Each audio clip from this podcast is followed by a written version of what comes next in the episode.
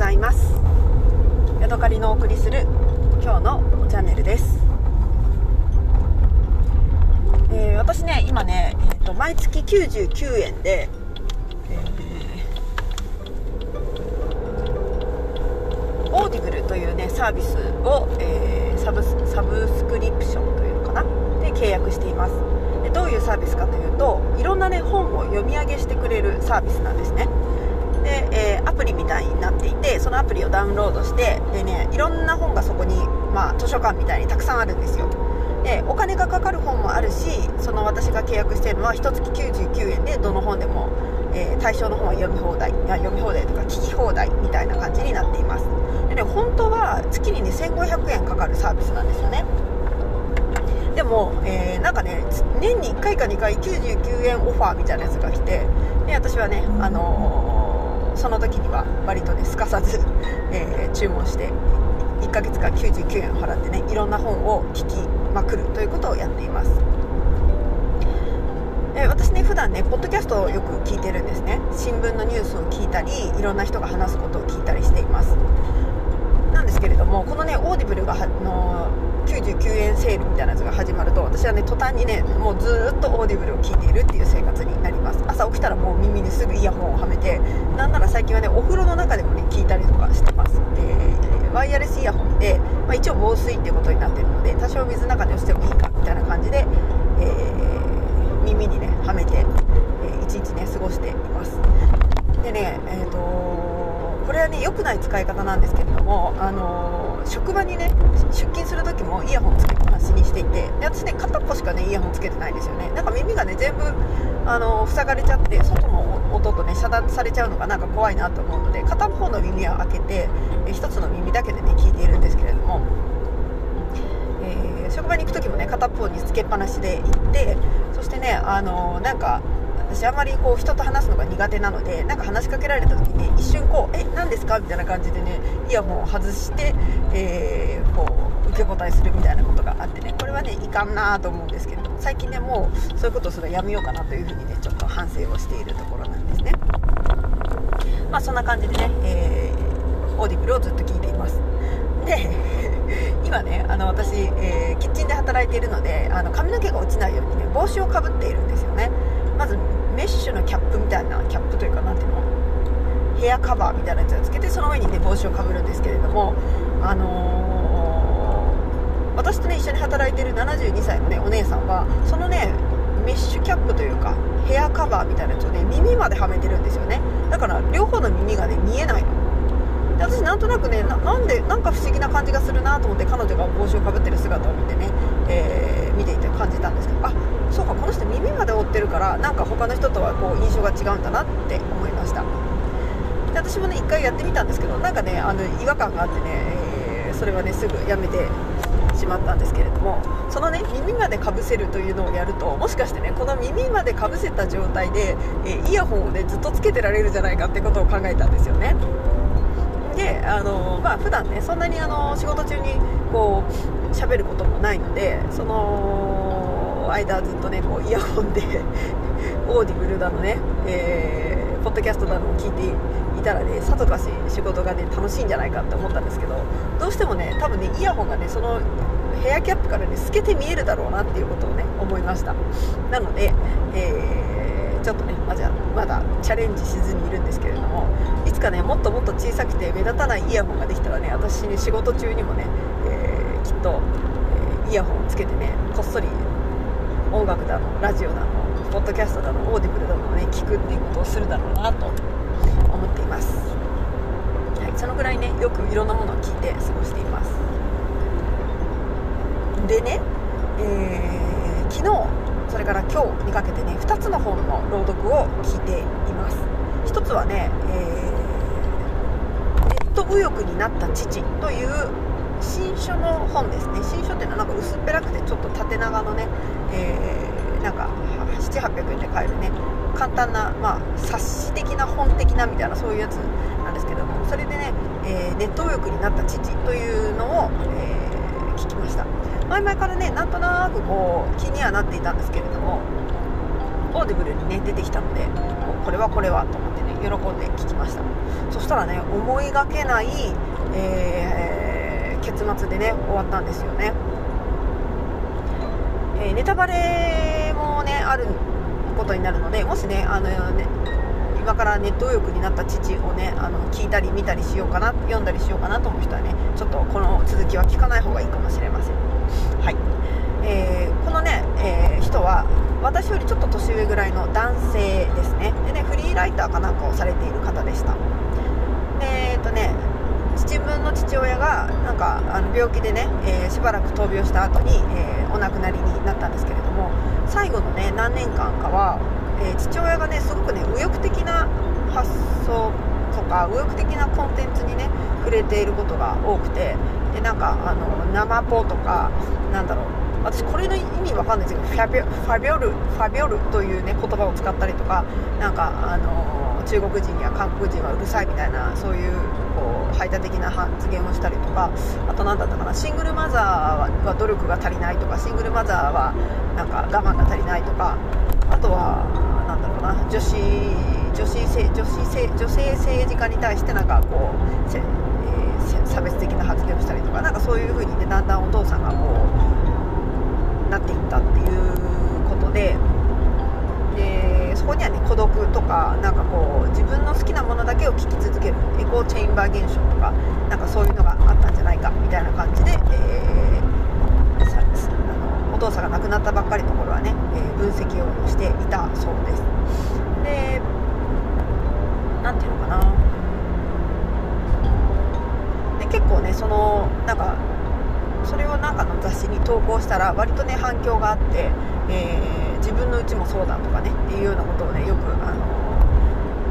何ていうのかなコメントとしてもらったりとかっていうことがあって割とねこういう現象って世間でもねよく起きてることなんだなっていうことを感じたそうです。でそのお父さんが亡くなってから父親が使っていたパソコンを見るとそのなんかすごくかな韓国在日韓国人を非難するようなことを言う番組だったりとか右翼的な発言をする番組だったりとか、まあ、保守保守的なものっていうのをすごくね日常的によく見ていたっていうねのが履歴だったりその自分のお気に入りサイトみたいなところからね、えー、見ることができて本当にねすごくつら辛かった。改めて辛い思いをされたそうです。でなんかね私もねすごくそれを聞いて上にってなったんですけど、えー、お父さんはねだんだん病気でこう寝たり起きたりっていうのが不自由になって、えーベッドの中でね過ごす時間が多くなっていたんですけれどもその時ねそのパソコンからテキスト道テキストの読み上げみたいな感じでねその左翼的な左翼的な右翼的なね、えー、ネタをこうテキスト読み上げサイトでねこう YouTube だかなんかで流してるっていうでお父さんはずっとそれを見ながらあの聞きながら寝ているっていう情景があってそれがねなんかすごくホラーのようだったってあったんですけど確かにそれはね嫌だなって思いました。自分のね親がねなんかよくわからないけどすごく差別的な発言をする、えー、テキスト読み上げサイトみたいなやつを聞きながらね眠ろうとしている図ってめちゃめちゃ怖いですよね。でねそういうおとあのお父さんとなかなかこう打ち解けることもできず、えー、小さい頃からねそれから死ぬまでずっと、えー、まあ、疎遠なままで過ごして、えー、やっぱりね死ぬ間際もあのこう仲良くなれないまま終わってしまったっていうねそういうことを書いていました。でそれに対する後悔とかなぜお父さんこういう思想を持つに至ってしまったのかとかその言葉を使うことによってねどうなってしまったのかとかそういうことをねずっとずっと検証していった結果自分がねあのそのお父さんが右翼になっちゃったって思ってたんですけど実はそうではなかったのかもっていうね結論に、えー、達しましてで最終的にはねそのお父さんっていうのはすごくね不器用な人だった。でこういうやり方でしかあのやり方なんかその例えば生ポとかなんかファビオルっていう言葉を使ってなんか新しい言葉を使ってるぞえへんみたいなそんな感じでね、えー、新しい知識を取り入れたんだぞっていうようなそんな感じでねその息子とこうコミュニケーションを取ろうとしていたのではないかとか、うん、やっぱりだんだん年とともにね、あの何て言うのかな？あの考え方っていうのは凝り固まってしまってなかなかこう更新できないっていうそこにねだんだんそのまあ、右翼的な発言っていうのがあの入ってきたりとかもともとね、えー、アメリカ嫌いだったからそのなんていうのかなその、まあ、ちょっと排他的な考え方をしてしまうとかね、うん、で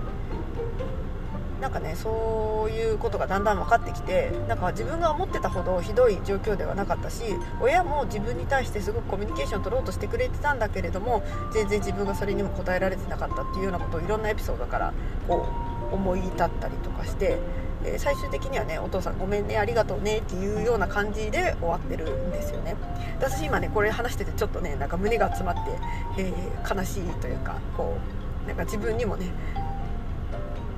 思い当たる節があるっていうかそんな気がして。私がね今一番その親との関係の中で、えー、まあ、後悔というか絶対私親が死んだら後悔するとことは分かりきってるんですよ。でも私が親不幸してるから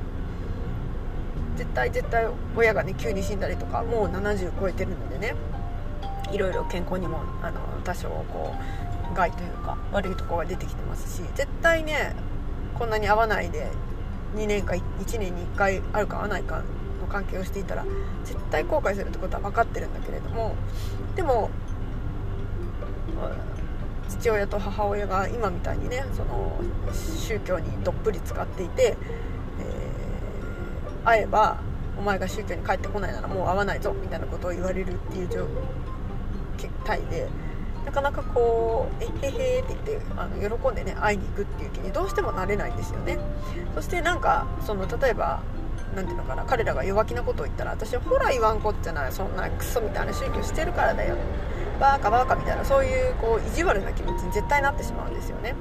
今でもあの私の親の入ってる宗教が児童虐待であるとか輸血拒否であるとか、えー、子供にえ大学進学の機会を与えないとかそういうことでね、まあ、あの批判を受けてたりとかするんですけれども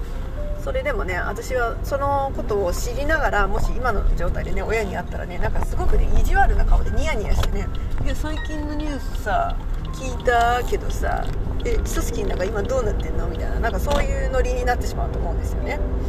でもう冷静な気持ちでは会えないわけですよなんかなんかこうギャフンと言わせたいみたいなねそういう気持ちに常になってしまうんですよね。だからねだからといって会わないでいいのかともなんか言えないしうーんっていうねなんか本当に なんかこうなんかこうっていうねそういう感じなんですよね。うん。だからねその、えー、著者の人はね父さんが死んですごくね、あのー、後悔したしもっとね親との機会を作ればよかったなっていうことを思ったしっていうことをね、えー、散々と言ってたんですけども本当にねそれはね私にも当てはまって、えー、でもねなんか私はこう道北好きになれないなっていうことをね思ってなんかこう胸が詰まったというか全然自分のこと反省できてないんですけどえー、ていうのかなあのいえまあ嫌な気持ちになったっていう。いい気持ちにもなったしまさかねそこに落ち着くその著者の人がねそこに落ち着くと思わなかったからあそうなんだよかったねっていう気持ちになったし自分の身を振り返ってなんかすごい嫌な気持ちになったっていうねなんかこういろいろ心をね揺さぶられるオーディブル体験でした。でもう一つ今はね幸せになる方法みたいなね、えー、のを借りてあの聞いています。でこれはねアメリカのハーバード大学がたくさんの人をねこう追跡調査してどんな人が幸せになっているのかどういう条件で人は幸せを感じるのかそれはお金なのか地位なのか名誉なのかみたいなねそういうような研究をしてそこからね、えー、導き出された結論みたいなのをこう今分かった上での結論みたいなのを話している、えー、本なんですね。でここでまあだ大体私まだ途中までしか読んでないんですけど何が、えー、あなたを幸せにするのかあ違うな幸せになるのにはいつからでも幸せになれるのかそういう話だったそういう題名だったかな。まあそこから、えー、分かった結論っていうのは、えー、お金でもない名誉でもない。あのただただ人間関係である。良好な人間関係を持っていることが、えー、健康それから寿命そして幸せにつながるっていうことを言ってました。でそれを考えるとね私ねすごくね今自信があるんですよね。でもね私友達全然いるんですけどこう日常的に会う友達とかっていうのはね皆無なんですよね。でなんならそのちょなんかねあの煩わしく思ってるわけですよ。で、えー、嫌だなみたいななんか友達と会うとかなったらえけめんどくせえみたいな感じになるんですけれどもでも私夫とはね今すごくいい状態になっていていつもねあの朝起きてゲラゲラ笑って出かける間際までゲラゲラ笑ってで帰ってきたらゲラゲラ笑って風呂の中でゲラゲラ笑って あこの話したかった。この前ね一緒にお風呂に入ってたんですよ。私たちいつも一緒にお風呂に入るんです。あったかいからね。で、えー、夫が、あの背中をこう浴槽につけて座ってるでしょ。足を投げ出して。で私はその膝の上に膝の上というか膝の間に座ってまた足を投げ出してるんですよ風呂がね結構大きいので足伸ばしてもね全然余裕な感じのお風呂なんですね。で夫がね私のお腹をもみもみしてたんですね。であのそのね お腹をもみもみしてる手の動きがね私にはすごく怪しく思えたんですよ。いや絶対この人おっぱい触ろうとしてるでしょみたいな感じがして。でね私はねとっさにねあのじ、えー、夫の手で自分の、ね、おっぱいをねブロックしたんですね。さあのこう不用意に触れないようにこう何て言うの？ななんか刺激されたくないからこうパッてねその隠したんですよ。でなんでそんなことするのって夫が言うから「いやだって絶対なんか下心が感じられるもんそのもう一つの手の方に」って言ったら「なんで分かったの?」って言って 夫は私のおっぱいを好きあらば触ってやろうと思ってたんですけどでも私は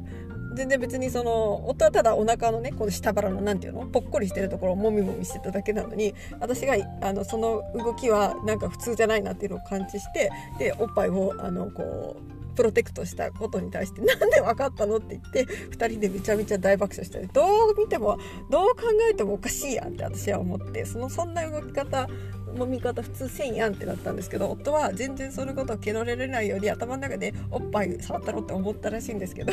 それが普通にそのあのお腹をもみもみしてる手に私にはね如実に感じられて。で夫は「お前は俺の考えてること何でもわかるんやな」って言ったけど。私にはバレバレだったんで「そんなん分かるわ。下心めっちゃ手から出てたわ」言うて。あのめちゃめちゃ2人でね「なんで分かったの?」って「分かるわ」っていうのでね、えー、大爆笑しました。まあそんな感じで毎日ねギラギラと下品な感じで楽しくやってるんですけれども。それ夫との関係に関してはね本当に本当になんか今、えー、うまくいってるなと思うし楽しいなと思うしえー、仲良くねやっているんですよ。でえー、ね、その私が健康であること精神的にも健康であることそして寿命とかうんそういうことに関して夫との関係でねすごく恵まれているし、えー、うまくいくだろうなっていうことはね分かっていてあ私にはね、えー、いい人間関係があるなっていうことが分かってすごくね嬉しくなりました。でもねやっぱり友達がね全然友達を大事にしないっていうんじゃないけどだか友達との関係をそこまでねこうつなぎ止めようとしないっていうことはねあんまり良くないなっていうことを感じました。でねやっぱりね親との関係もね全然いいとは言えないのでそこら辺もねあああかんなみたいなね感じもしてここでもねいろいろこう身を振り返るようなね、えー、読書体験というのをしております、うん、まあね両方とも、えー、こう聞いてよかったなって思う本でしたね。はい、というわけでね今日はここまでです。また明日お会いしましょう。さようなら。